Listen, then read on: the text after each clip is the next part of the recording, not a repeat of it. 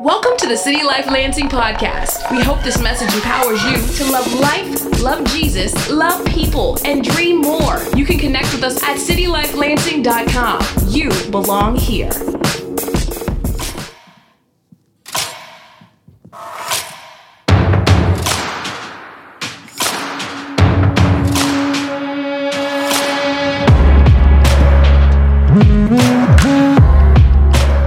Yeah, yeah, City Life. We are continuing our series to kick off 2020. You know, there's some debate. Is this the kickoff of a decade or is it the end of a decade? Where are you at? I'm thinking it's the kickoff to a decade, but technically they say it's an end of a decade, but it just feels funner that it's the beginning of a decade, you know? And so there's actually much debate about it. People get mad. You get people trolling online. You get cyber bullies. You know, everybody's a little tougher in the comment section. I mean, we've never been guilty of it, right? Start commenting on the Lansing State Journal. Here's my opinion. You know, I want to tell you the problem, no solution. Enter. I don't know. Work? It, No. I just want to tell you what you need to do, you know, and where you should pass the ball. Anyways, we're kicking this off all about putting God first, praying first, seeking God first. And as we focus more on the inside, He'll take care of the outside. The last thing we want is this beautiful house, then the inside is rotting. And taking time to pause and work on our inner man is so profound. And it affects the course and trajectory of our year and our decade. Had these studio speakers that weren't working. And that week in the studio, a couple people used the studio.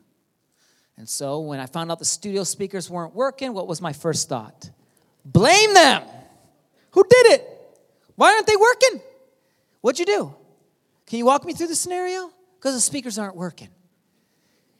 No, I don't know. They're working fine. Well, they're not working now. You don't. And so I checked the back power, then of course, oh, okay, we're good. So send them to the manufacturer. They look at the speakers. It's a $150 charge just to look at them. They call back. Uh, I'm not sure what's wrong with your speakers. They're working just fine. No, it can't be. He goes, I don't want to, you know, make you feel bad or anything, but did you check to see first if they were plugged in? I was like, no. But they've never been unplugged because the plug is behind this. Someone unplugged them. I said, yeah, no. Anyways, thanks for, yeah, we'll pick them up. you know, move on. Sometimes what's wrong is so simple, it's so basic. And let's go, let's just stay simple and stay basic. As we look at the simple, we stay in the basic and continue in that rhythm of first. We're going to look at Jesus's arrival in the ministry.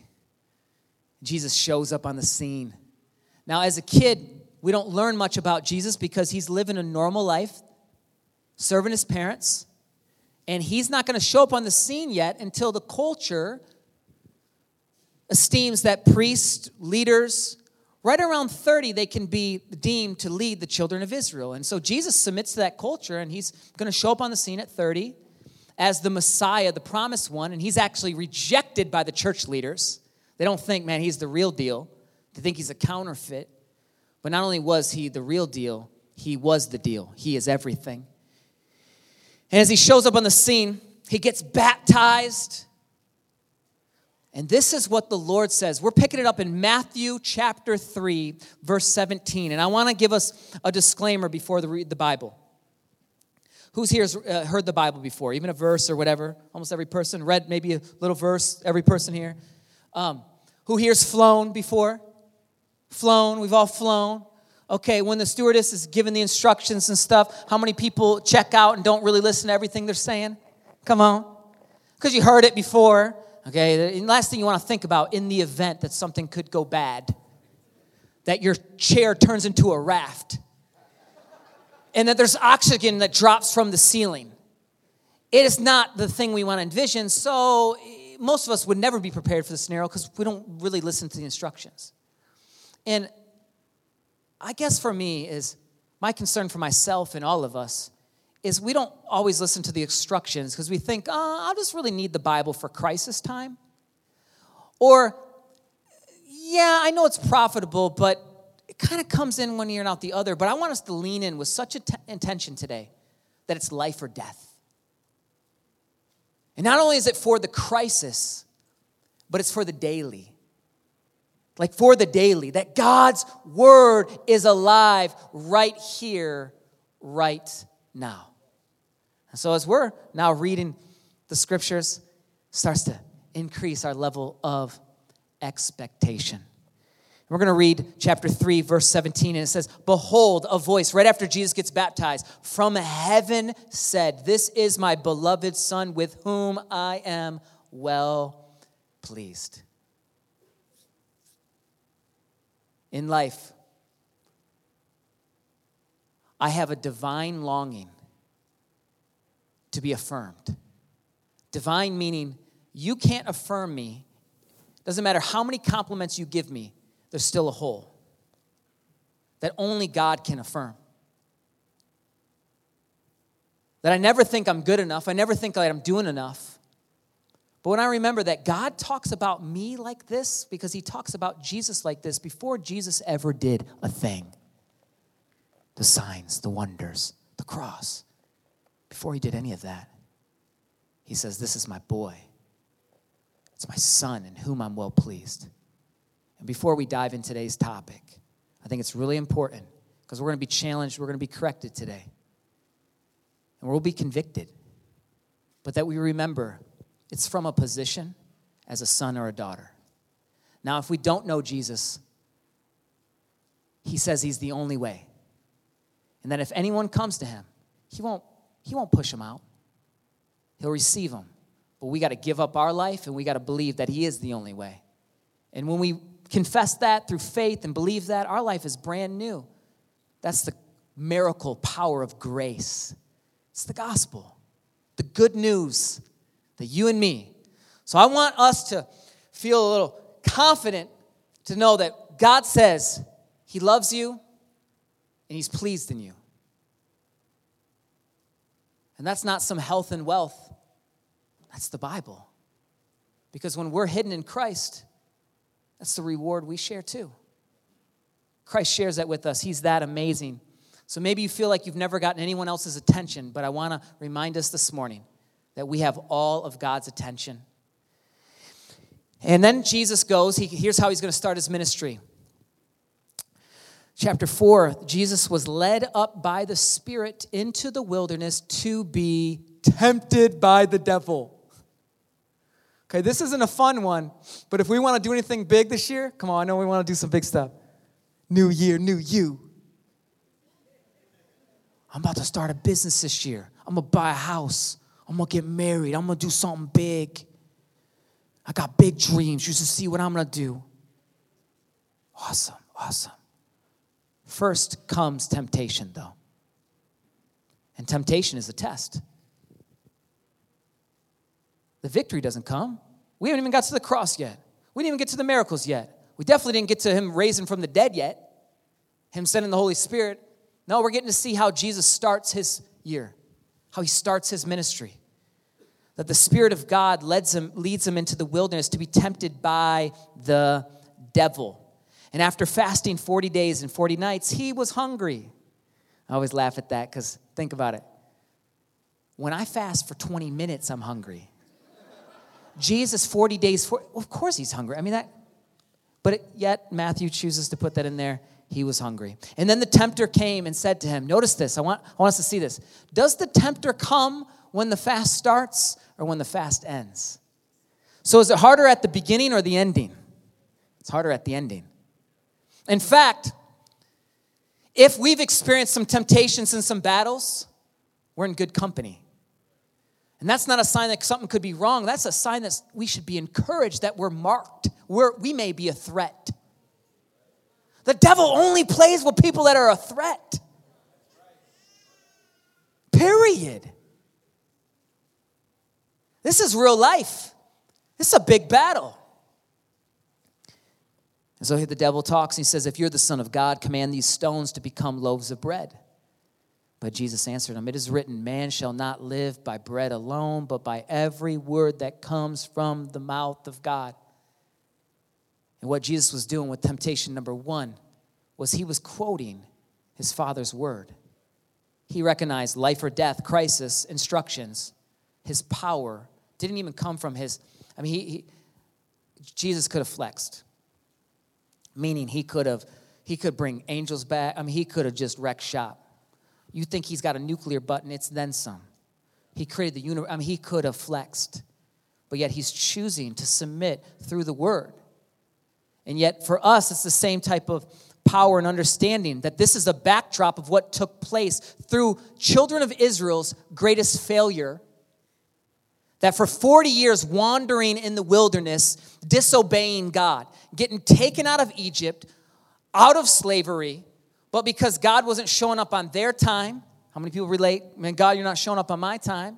We start to now grumble and complain, and worse yet, blame God, the one who gave us life.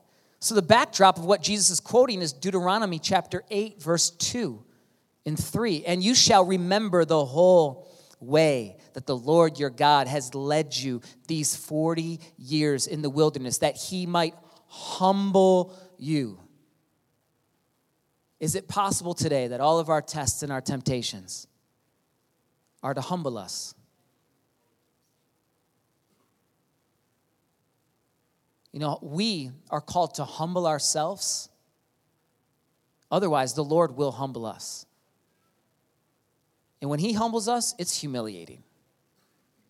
When we humble ourselves, it's, liberating testing you that you may know that you to know that what was in your heart whether you could keep the commandments or not. And he humbled you and let your hunger and fed you with manna which you did not know nor did your fathers know that he might make you know that man does not live by bread alone but by but man lives by every word that comes from the mouth of god Here's what this is saying that God's words are greater than any appetite I have.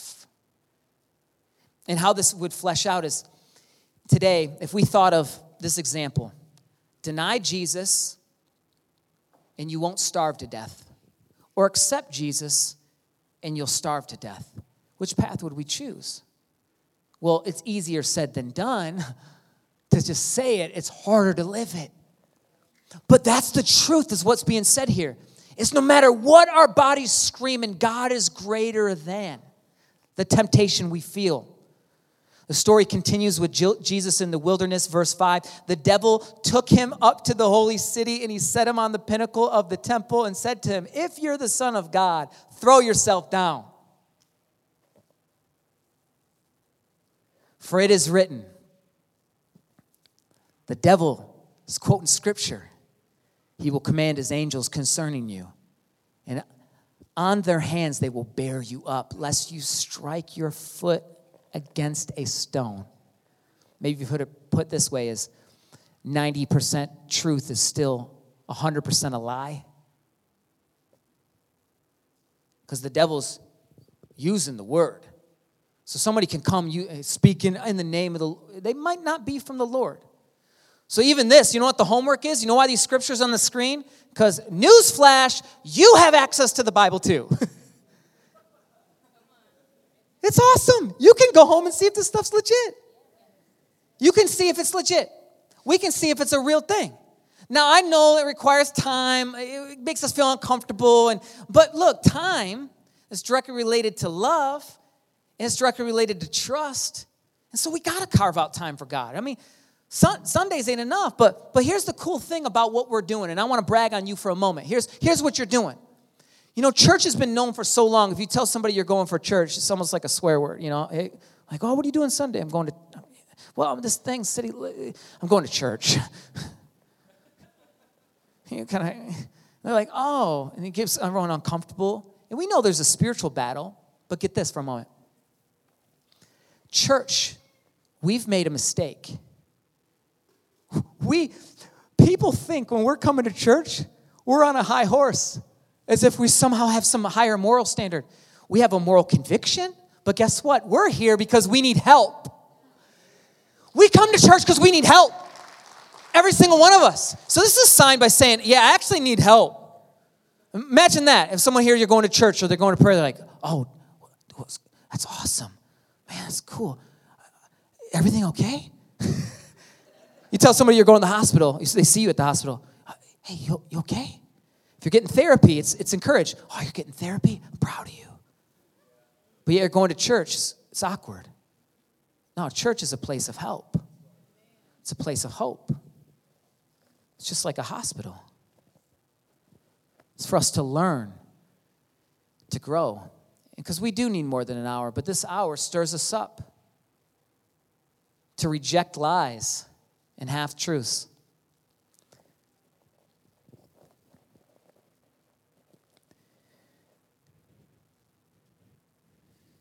And Jesus said to him, Again, it is written, You shall not put the Lord your God to the test. Jesus comes back with scripture. And then again, the devil took him to a very high mountain. This one's always got me. And showed him all the kingdoms of the world and their glory.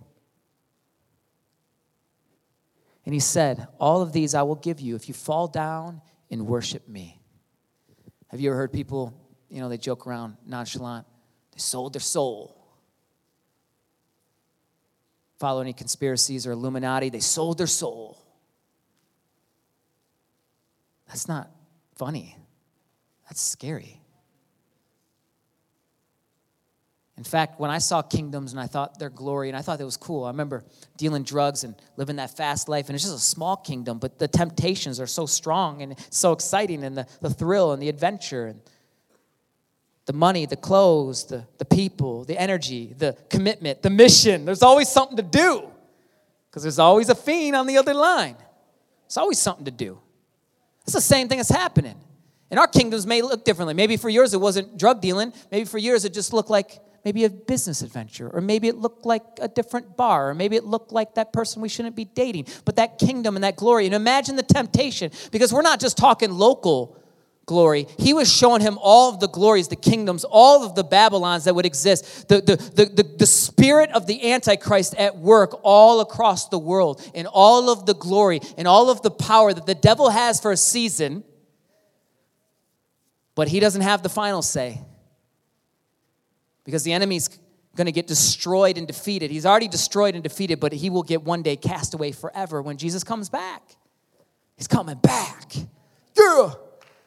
He's coming back. And then Jesus says this to him, was seeing all of that temptation. He says, Be gone, Satan, for it is written, You shall worship the Lord your God, and you shall serve, and him only shall you serve. Then the devil left him. I love this. Jesus has to fight with the word, and then the devil leaves him. And then behold, look at this, verse 11. Behold, angels came and were ministering to him. Some of us, we're waiting for the angels to come, but God wants us to go to war and the angels will come. Speak the word, resist, flee temptation. So here we're going to do a deep dive into for this for a moment, okay? And here and if you if you'll give me the freedom to to to challenge us for the next 10 minutes, and then 10 minutes after that, we'll, we'll, have, we'll, have, we'll get to breathe.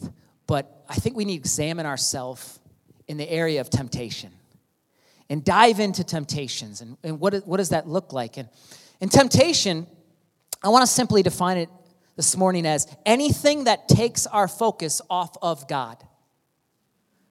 So, mm, temptations, come on, we know the obvious ones, but to define it, on an intimate level of anything that takes our focus off of God. There's this clip that shows the darkness of temptation from a movie Interstellar. And Interstellar, there's these NASA scientists sent to different planets to find what planet is hab- uh, that has it's habitable to be able to take Earth there, so to speak, take humans there and, and civilize. And Dr. Mann has created this lie because when he went to this planet, he realized he didn't have enough fuel to go anywhere else. And the only way he would get saved is to tell people that this planet would be successful and send a mayday cry back home by uh, basically like a summoning, a, a beacon to say, hey, come on, come here. This place is great. Well, he was tempted to lie because he was all there by himself and he was either going to choose death or lie to survive. And we don't know. See, here's the thing about being tempted it's easy to say, I would never until I was there. I think we've all done things that we thought we never would do. And so temptation is dark. And I think this clip illustrates uh, that in a cool way. Check it out. You all the data. Yes. There's no surface. No. I tried to do my duty, Cooper. But I knew the day that I arrived here that this place had nothing. And I resisted the temptation for years.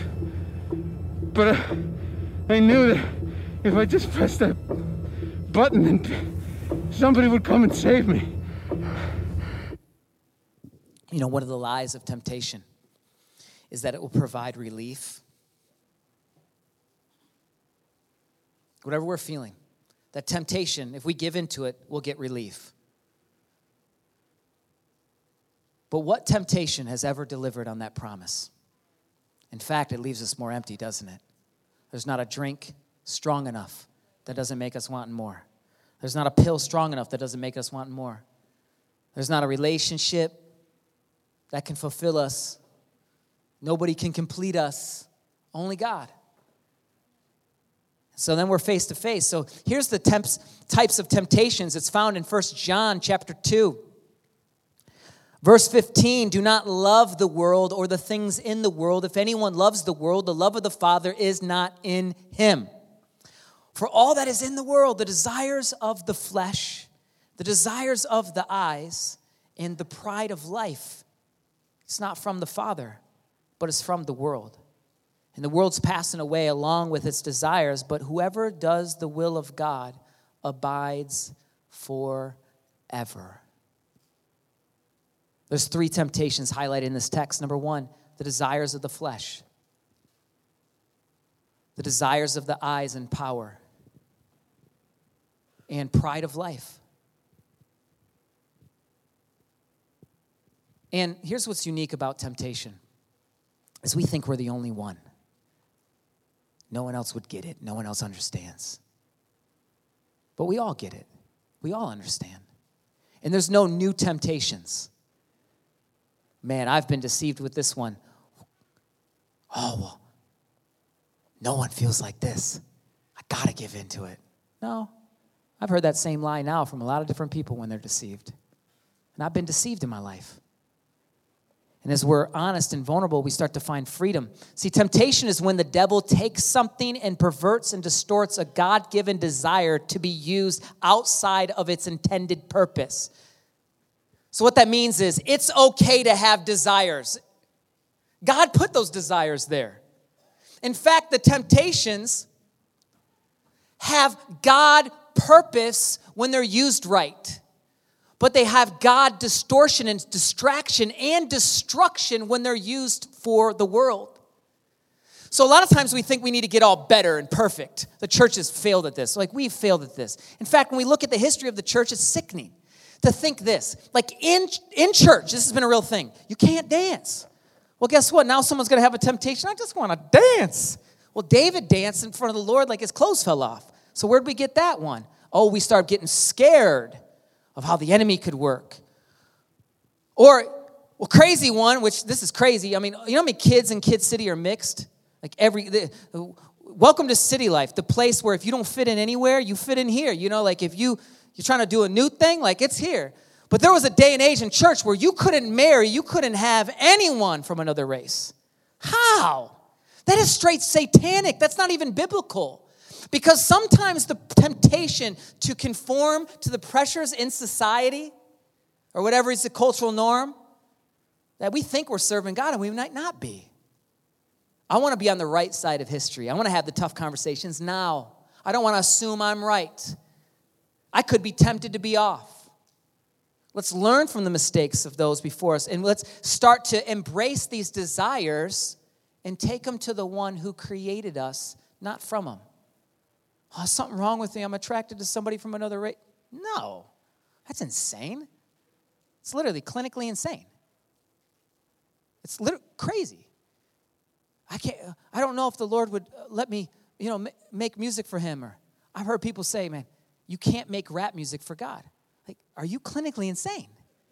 Where are you getting that? And this is why people are looking at us. Well, we read the same Bible, we see it so many different ways. No, it's there's some stuff that's very clear. God made all people. And the enemy perverted things. He created everything, and it is good. So we're not scared of these temptations we feel or face. In fact, James 1 puts it this way Verse 13 Let no one say when he is tempted, I'm being tempted by God. For God cannot be tempted with evil for and he himself tempts no one but each person is tempted and lured and enticed by his own desire then desire when it conceived gives birth to sin and sin when it is fully grown birth brings forth death so sin when it's being fed leads to death like consequences. And we know that God is not the author of that. We get taken out easily when when are we taken out? When we're alone and when we are idle. Alone and idle. Alone and idle temptations get very strong. I want to list some type of temptations here too to expound on some of those types of temptations, but some specific ones that we get. We got to get real right here, right now. Number one, sexual. Sexual temptations. Did God give you those desires? Yeah. But a fire on the carpet in your living room is a lot different than a fire in the fireplace. One can burn your house down, and one has been thought through, has been premeditatedly, has been created for an experience that we can sit around and enjoy the benefits. That's what the drive of sex is supposed to be like in a fireplace. Otherwise, it'll destroy us. Yeah, destroy us. Literally. And the temptations are real, they're everywhere. Like I was going on a retreat a couple months ago. I get to Ann Arbor. I'm at this Airbnb. I'm getting praying, getting ready. I'm so excited. I had time with the Lord, listening to stuff. And then the Airbnb says, "Hey, you know, just log into. Uh, we got Netflix. It'll be up. It, our account's already ready. Just get in. Um, I'm so excited. I get to watch a movie. You know, I'm gonna watch a movie. So, the thing about Netflix is whenever you like you scroll, it starts to play the movie, right? So I'm just like, I'm like, whoa, I'm so excited. I'm gonna, I'm on retreat. And, and then boom, I hit this movie and I'm like, what is that? Oh, it's a naked girl. And I'm like, I'm on retreat. This is horrible. And then I start thinking, did I do something wrong? And you know what's crazy about the poll? It was like, watch me, watch me, watch me. And I'm like, no, no, run, run, run. Yeah, I text Crystal. I was like, dude, uh, yeah, I'm on retreat. I straight up just got on their Netflix and like, I, like this, this one sucked. Like I've made mistakes and this one sucked. Because I don't even want that in my mind. Because when, when we see anything or when we feed anything, guys, girls, pornography, anything, look, here. If I told you today, hey, so and so's on heroin, we would all be alarmed because we know the severity. Pornography has the same effects in the pathways in our brain as heroin. It creates addiction so strong. And that's how even an image like that could feel so strong. I hadn't even seen something like that years. And I was like, wait, I got victory, but oh, that it was a temptation. It was a battle. It was an attack. You know, but it goes away, and it didn't start then. It started all the way when I was a kid. It was Beverly Hills Cop at seven years old. First time I saw a boob was then. And I was like, whoa. Like, rewind. You know? But you know what's cool about it is when I start actually bringing those desires to the Lord, He has a lot to say about it. If you notice, you know, someone's pretty or whatever, He'll say, "Yep, cool." Dang, did I do something wrong? No, you just noticed. All good. Keep going. One preacher said it this way: You can control you can't control the first thought, but you can control the second thought. I mean, just last night, the temptation's everywhere for us, okay? Just last night, I'm looking at different scriptures for us and thinking through today and praying through today. I'm on BibleGateway.com. Check this out. I'm on Bible Gateway. This is the Bible. I'm in Ephesians 6. I was thinking about maybe including this text. I decided not to. But over on the left, I was like, oh, Pac Sun, that's cool. You know, buy jeans there or whatever. If you keep scrolling down, I mean, I only screenshot just so you could see her face because you didn't need to see her body because she's in a bikini. Uh, wait, bikini Bible. What? Get behind me, Satan. And, you know, and that's, here's the thing I just gave a PG version of what we're all going through. And if we aren't vulnerable, that we need help, the enemy loves to keep us in the web, don't he? He loves to keep us in the web. He loves to keep us. You know, regarding sexual temptation, the scripture is very clear. We don't reason or negotiate with it, we flee, we run. Number two, um, attitudinal, like angry or lazy. It's a type of temptation. Verbal, speech, how we talk about our friends, our family, honoring people. Number three would be trust, maybe possessions and money. And five is a, a one that gets us, it could be in all different types of forms vices, as, as crazy as drugs, but as real as our favorite candy bar. Does it distract us? Does it hold on to us? And when we're idle and alone, that stuff it starts to pull pull us even more. I want to give us some ways to overcome temptation today. You cool with that? I think we're all guilty of one of some of those, fair? Or we're all, even if we're not guilty, we're being tempted by it. And gosh, it, you know, we are too shallow. We're too surface level. We got to keep diving in, keep talking. We got to dive in. I'm looking forward to continuing this kind of culture at City Life and seeing where we all get. Number one, uh, um, ways to overcome temptation is to remember Jesus. The great news is that Jesus did it, He won. Hebrews 4 says, For we do not have a high priest, verse 15, who's unable to sympathize with our weaknesses, meaning Jesus knows it's tough, but one who in every respect has been tempted as we are, yet without sin. Let us then draw confidence, or with confidence, draw near to the throne. Think of this a throne is intimidating, but the throne of God is filled with grace, that we may receive mercy and find grace to help in time of need. When we're tempted most, God gets it. Yet he was already victorious, and then he provides a front uh, a first class experience to come right into the throne of heaven. Talk about intimidation. Have you ever met a celebrity and got a little nervous? The throne of heaven, but yet it's a throne of grace that's inviting, and that we feel no shame today, that God's coming for our darkest places. That those areas you want to tell nobody about, that's where God wants to reside. Those places where we feel shame and regret, fear, worry, doubt, depression, God wants to reside. And He wants to give us mercy when we need help. Number two, remember that we are beloved sons and daughters. This is key because sinning might be in my flesh nature, but it is not in my spirit nature. And the spirit is strong in me, spirit strong in you. And this isn't some superpower that some of us have more access to or less. If you're in Jesus, you got access. Come on, you can. Some people have said you can go to an ocean and you can bring a teaspoon or you can bring a, you know, a, a tanker, but the ocean's not going to care how much water you take. You can go to God, you can go with a teaspoon, or you can come with a tanker. He's not going to care how much you take. In fact, He's longing to pour out more and more and more because we're His kids. We're His kids. Remember that divine affirmation that can only come from God? He's already saying it. And then number three, remember there's a way out, and God knows.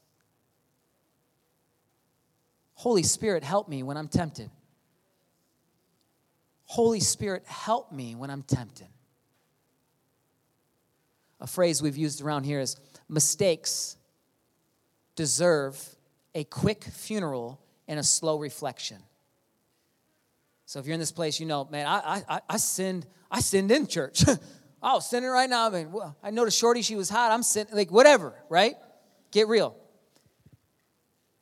Mistakes deserve a quick funeral, but to reflect, why am, why am I acting that way? In 1 Corinthians chapter 10, verse 13 told, tells us, no temptation has been overtaking you that is not common to man. We all go through this. But God is faithful, and he will not let you be tempted beyond your ability. Part of overcoming temptation is starting to believe that we can actually overcome it. But with temptation, he will also provide the way of what? The way of what? The way of what? There's a way out that you may be able to endure it. Worship team, if you guys would come up and play the keys for just, you know, some of these last points. Amen. It's good, isn't it? He provides a way out. And this gets weird and silly, okay? I won't get too graphic because I want to be, but I remember even uh, early in the Lord, like if I'm, if I'm like, not only premeditatedly, if I'm in sin or whatever, I can look back and if you rewind the tape, you could see the door to get out the whole time. But you know what's interesting about sin? whether, whether it's sexual or attitude or uh, whatever the sin is, you know what we do a lot of times? We want to negotiate to get out. I'm to start reasoning why I'm here. Man, let me, well, why I'm here? Well, if I just try a little bit, I won't go that far. But God's, He's hitting Mayday every time. He's like, right there, get out now, get out. Oxygen mask coming down from it, get out. You have a raft, go, go, go, go, go, go, go. I mean, imagine God. He's like, go, go. And then we mess up and he's like, no, no, no. And then we come back and he's like, fine, I love you. Go, go. You know, he sends us back out. Just this constant loop. You think your kids frustrate you. I imagine how much we frustrate God. Thank God he's slow to anger and he's patient, and his kindness leads us to repentance. Oh, but there will come a day when we go to seek him, and it'll be no longer because he's returned and it's final. We get the privilege of resisting temptation now. We get the privilege of repenting now. We get the privilege of showing him glory when it's tough. We get the privilege of, even before we have any breakthrough, to overcome the wilderness. So it doesn't mean something's wrong. Number four, we got to work out them obedience muscles.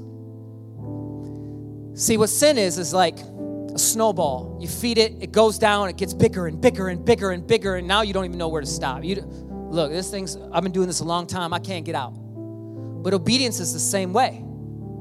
It gets bigger and stronger and stronger and stronger. And next thing you know, you find that the faith muscle, the obedience muscle grew. You know what I think obedience is? It's it's seen as old fashioned, but it's new school. Like to obey is obey your parents, that's kind of old school. Eat all your food, that's old school. But I think obeying God is new school. I think it's so cool. Obedience is so cool. Sometimes we might not even know where the line is, but it's okay. Our oldest son came back from a birthday party yesterday, and he said, uh, you know, Dad, I said, how was it? Dad, they were playing Fortnite, and uh, I was like, oh, because we had the talk that he doesn't play Fortnite yet because we watched this Fortnite video about the dopamine it releases and the pathways it creates in kids' brains. And, and, uh, and you might be sitting here and thinking, oh my goodness, my kid plays Fortnite. Don't worry, I'm not consistent in my thinking. My kids play all kinds of other stuff that's crappy. I haven't just watched a video on that. We just watched Fortnite, but they're playing, you know, Star Wars, Call of Duty. I mean, they're playing all Halo, all these other things. So I'm not saying, but for whatever reason, we've said no to Fortnite. We've said yes to all these, but we said no to Fortnite. Well, here he is at the party, feeling a little alienated. You know, everyone's gaming. I was like, oh, Mo, you played Fortnite, right? Like, I wasn't going to say he didn't. Like, you shouldn't. I wasn't going to, you know, remember I told you? We don't want to be legalists. God's not looking for behavior modification, is he? No, no. He's looking for heart change. So he could have played. And, and I said, You play? He goes, Nah. Wow, what'd you tell him? I'm thinking, told him your dad's crazy, didn't let you play Fortnite, you're that kid. You might as well be Amish you know? And he goes, No, I said, I don't have this game, so I'm not that good at it, so I'll just watch you guys play. I was like, Oh, pound it, thanks. And I thought, you know what? That's what obedience is like. He just wanted to obey his parents, that he wasn't sure where the boundary was. He's just like, I'm not going there. And I thought, what a picture. That even if God says later, hey, you could have, let's err on the side of maybe we shouldn't. Because obedience is amazing. Maybe we shouldn't. And can we, in, under that banner for a moment, can we start getting around people, not only that they relate, it's fun to be with somebody that relates, you know, side by side. Hey, you've been through some stuff, I've been through some stuff. But let's start getting around people who don't relate. So if we want marriage advice, let's not get marriage advice from those that have failed.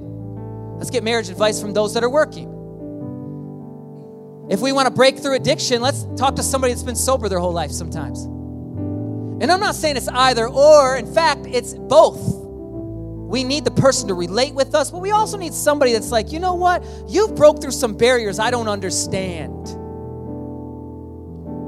And maybe the lie that I believed, and maybe you believe this one too, is, well, they're goody two goody two shoes. They don't they don't they don't get it. But in fact, C.S. Lewis writes in his book Mere Christianity that it's the person that has pushed through so much temptation that has resisted in ways that the person that is given into temptation will never understand.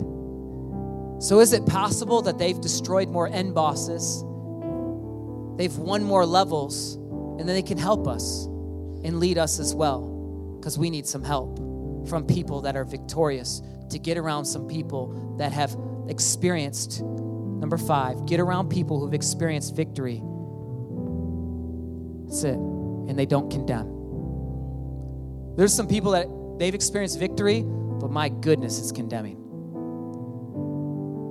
I feel like, okay, that's great for you. Thanks for telling me how you did it. Can I can you teach me? And then there's some people that have experienced victory.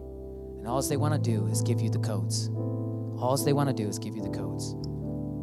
You guys still okay? I know we're going a little bit over, but I just think this is so good to, to make a, a strong pass in our lives to overcome temptation. Number six, this one's big stay on mission.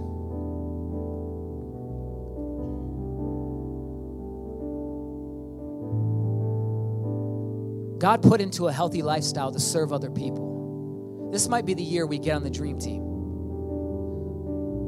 Well, my job won't let me. I can't be on the dream team. Maybe this is the year we change our job in light of our convictions to serve God.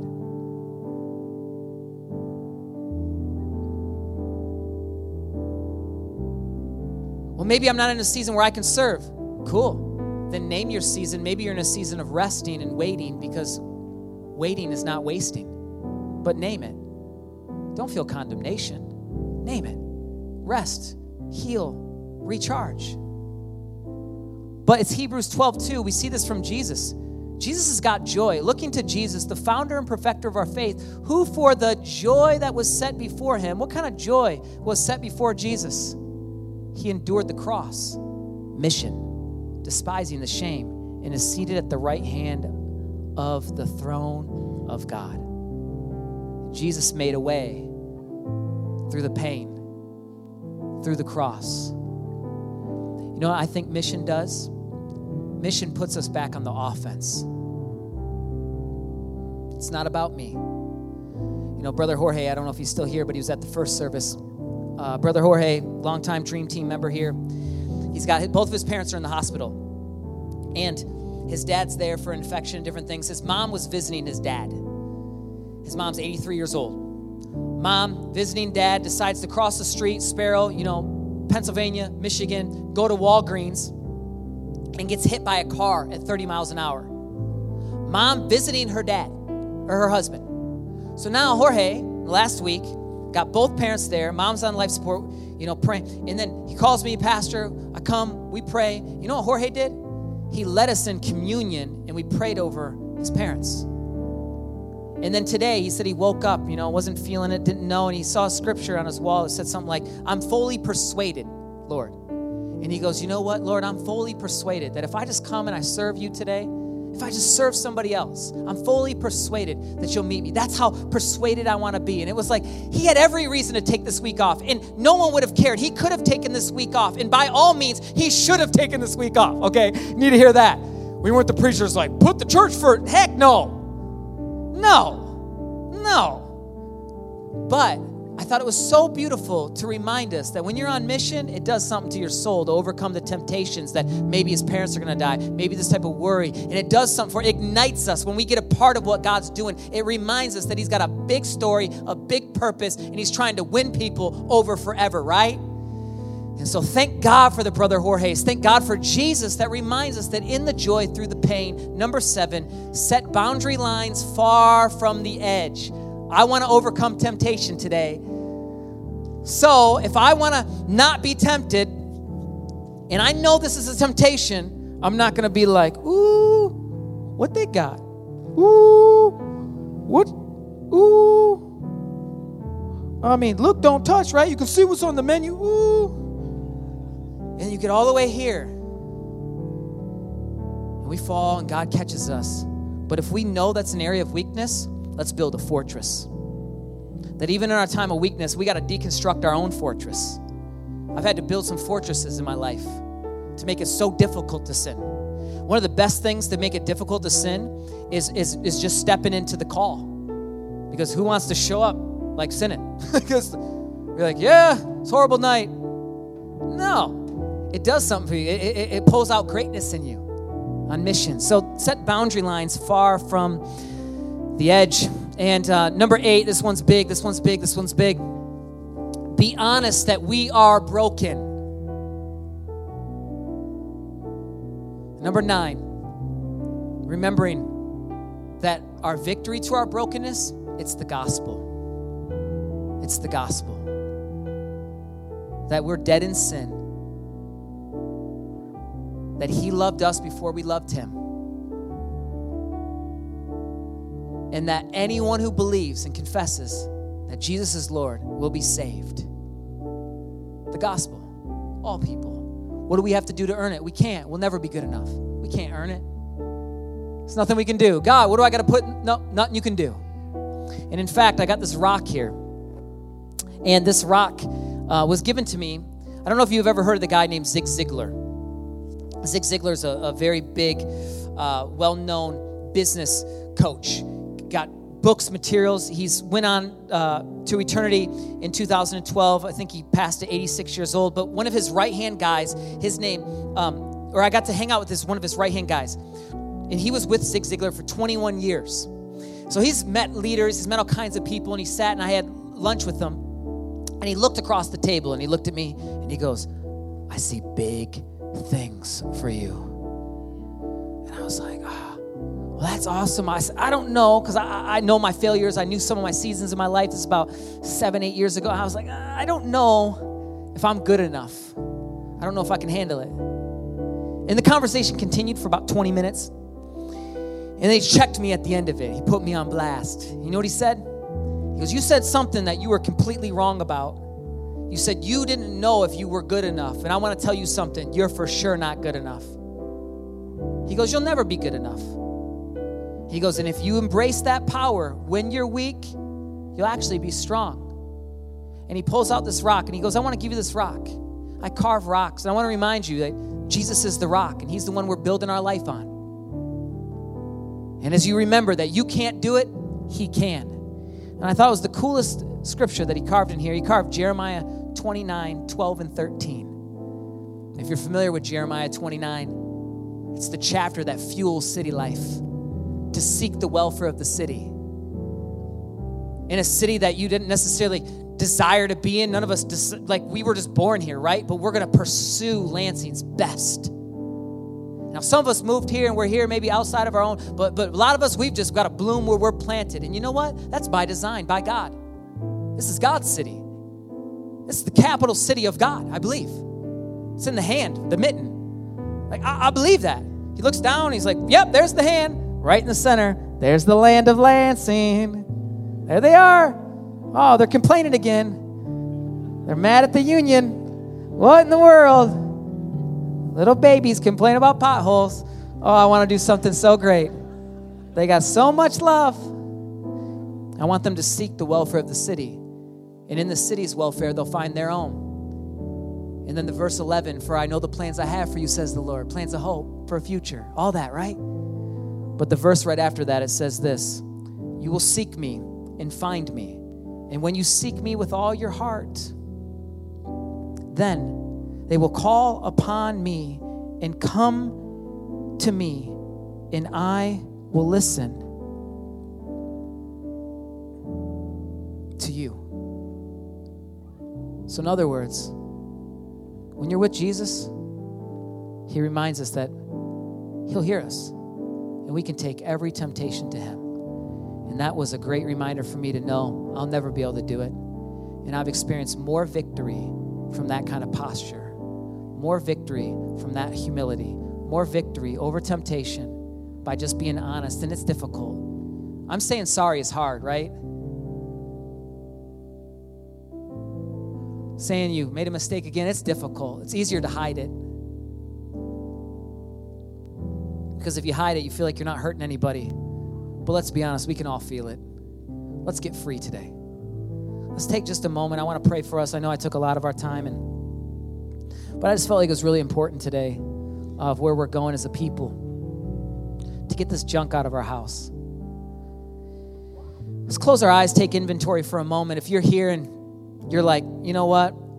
I'm stuck in sin and I, I just need Jesus. Today is the day that I want to give my life to the Lord and I, I, I need to be saved. I need to be set free. If you're here and you're like, okay, I need to make Jesus my Lord right here, right now, you mean business, will you just raise your hand right now? I see those hands. It's good. No one, you don't need to look around. It's not the hype show. It's just between God and everybody.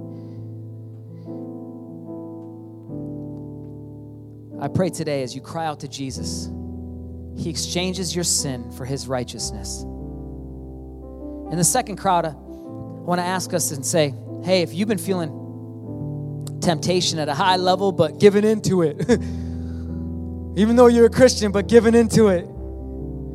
And I'll group you with the next crowd. That way, no one's judging each other and like, okay, what are they struggling with? Newsflash, I, I, heard, stats like 65% of uh, people um, in, in males in church have uh, looked at porn in the last 30 days.